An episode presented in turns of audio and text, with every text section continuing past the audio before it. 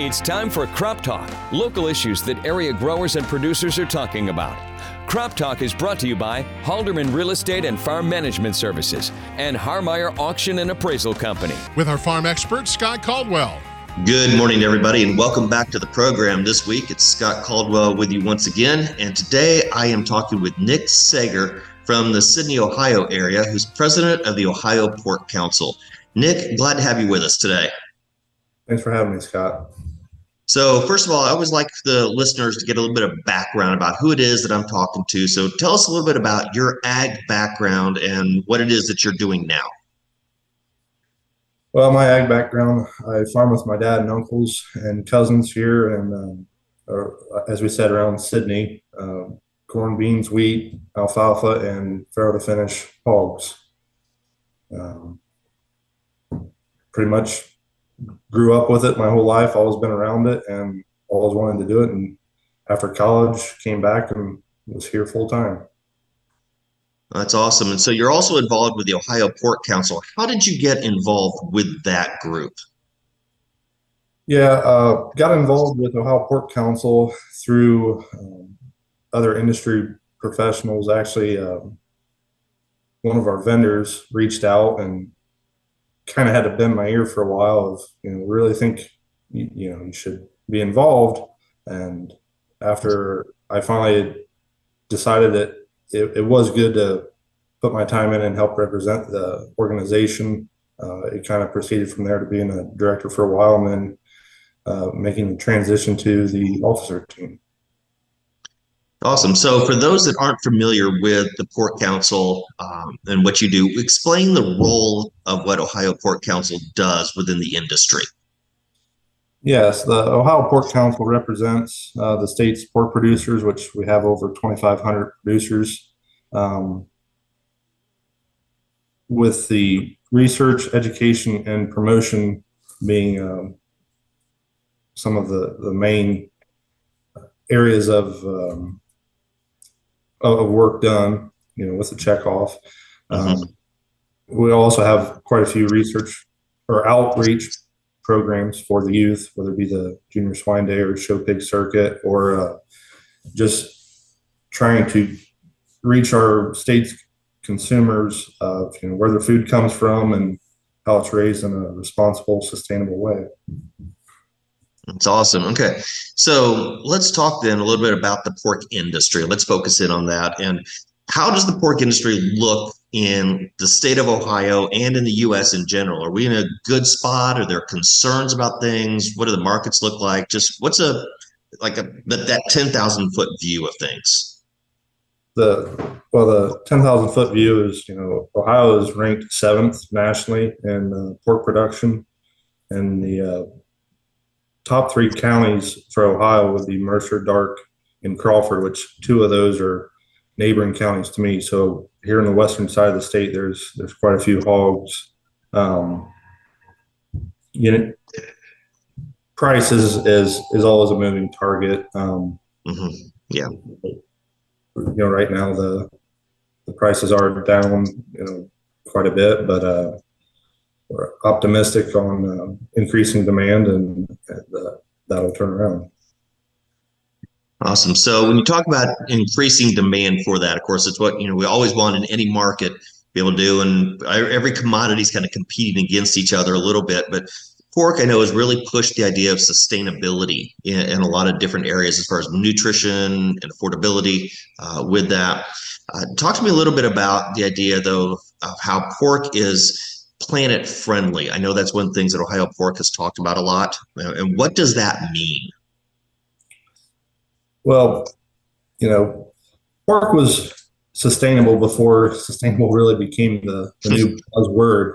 Um, the corn, the main staples of the corn diet, the hog's diet is corn and soybean meal, and then obviously your your trace minerals. But that corn and soybeans are grown right here.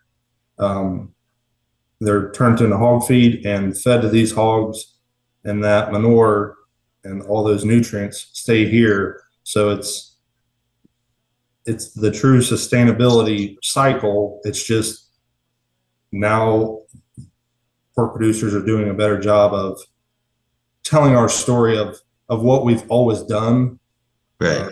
Uh, of being sustainable, um, and being the original environmentalist. You know, doing everything we can to protect the, the soil and water resources with all the technology and and uh, methods that we have at our disposal. Uh, we're going to take a quick work break here. Uh, we'll t- get a word from our sponsor. When we come back, we're going to talk about a unique online aspect that Pork Ohio Pork is doing uh, for that. But we'll be back in just a moment. Are you receiving the correct cash rent? Is there improvements that could be made to increase your return from your farmland investment? Take advantage of the current strong ag economy and let us help you evaluate your farming operation and maximize your investments. At Halderman Real Estate and Farm Management, we bring over 90 years of experience and knowledge to the table. We listen and can understand your farming goals. We offer advice, recommendations, solutions, and create a plan on how we can help you meet your needs and goals. Take advantage of the current strong ag economy. Contact Chris or Lauren Peacock or Craig Springmeyer and let us help you evaluate your farming operation and maximize your investment.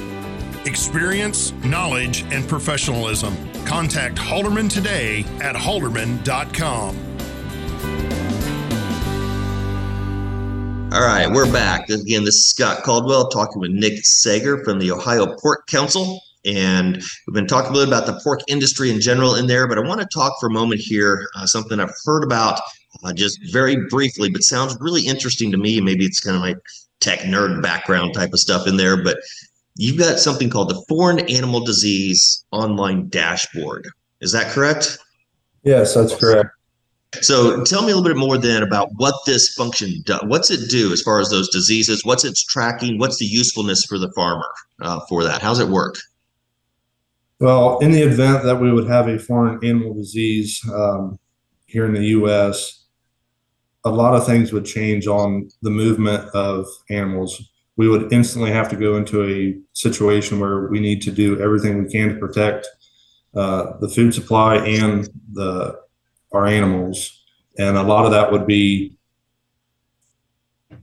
barriers would be in place where livestock could not be moved, and some of these resources um, go through all the steps to make sure um, if we have an outbreak in the far western, we'll just use uh, the western side of the U.S., that those areas aren't allowed to move around to quarantine and deal with the foreign animal disease as much as possible. But over here in the Midwest, we can still function and still provide uh, food you know for the nation and continue business. Um, if we wouldn't have that, um, the whole U.S. would basically be. Uh, yeah, it'd be a big it'd be a big struggle right there. Yeah, it's all about food security. So mm-hmm. anything we can do to um, help yeah. that. Yeah. So who is it that has access to be able to see this, or or who's kind of the con- the controlling and who's the viewing groups for this? Is this general public that can see it, or is this just members, or how does that work? No, it is not public information. Um, it is a it's a program where you put in your own information, and it is all it is all proprietary to you until um, uh, until we need it for the public. Yeah, until it needs to get out there to use it till the uh, state vets and um, okay. I'm sorry, I'm butchering this up pretty bad. But.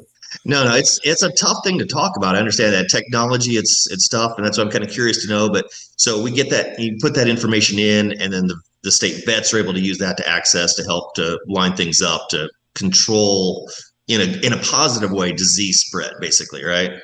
To know where the animals have been. Um, yes. So many animals move around the U.S. quite a bit and the realization is if something would get in the US, it would have a pretty good probability of moving around before we actually realize it's here. We need to know where those hogs have been so we can take appropriate measures from there. Yeah, I know. I think back to when I was in high school, you know, I graduated a little over 30 years ago. And of course, I'm, I'll, I'm now old enough to admit that I'm free internet in high school. And so tracking animals just didn't happen. If disease spread, it happened. And so it's been neat for me to watch over the decades now. Sad that I can say that a little bit, but to see how that technology has changed.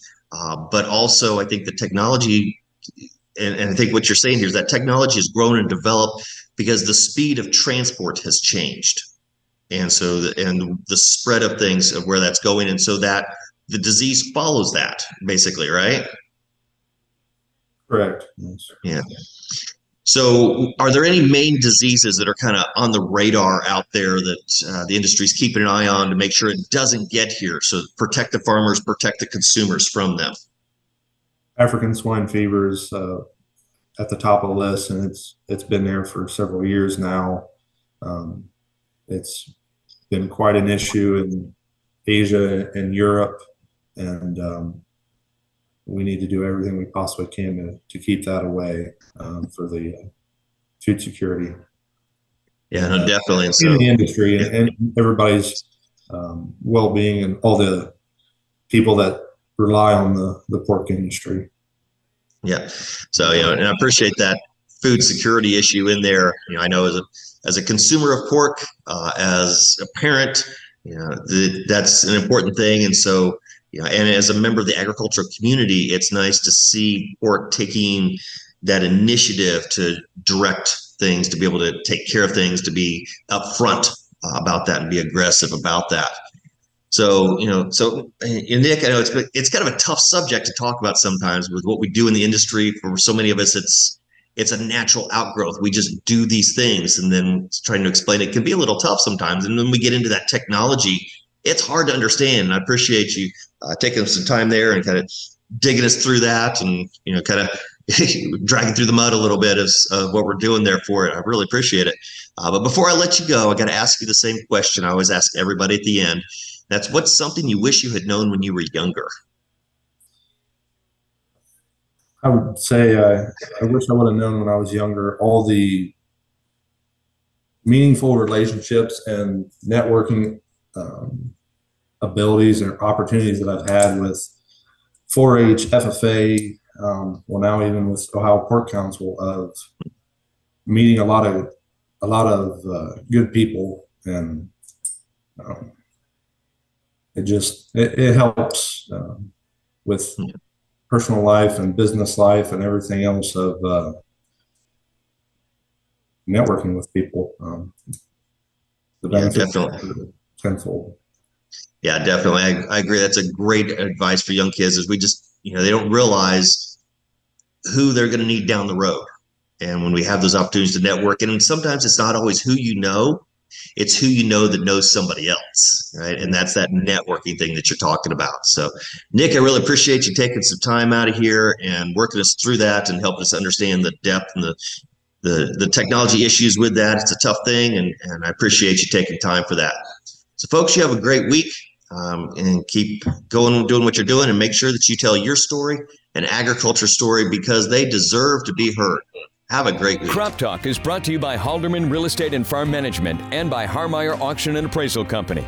Thanks for listening, and join us next Sunday morning immediately after Community Caravan for Crop Talk. With farm expert Scott Caldwell. From the station proud to support our area growers and producers, Kicks 96.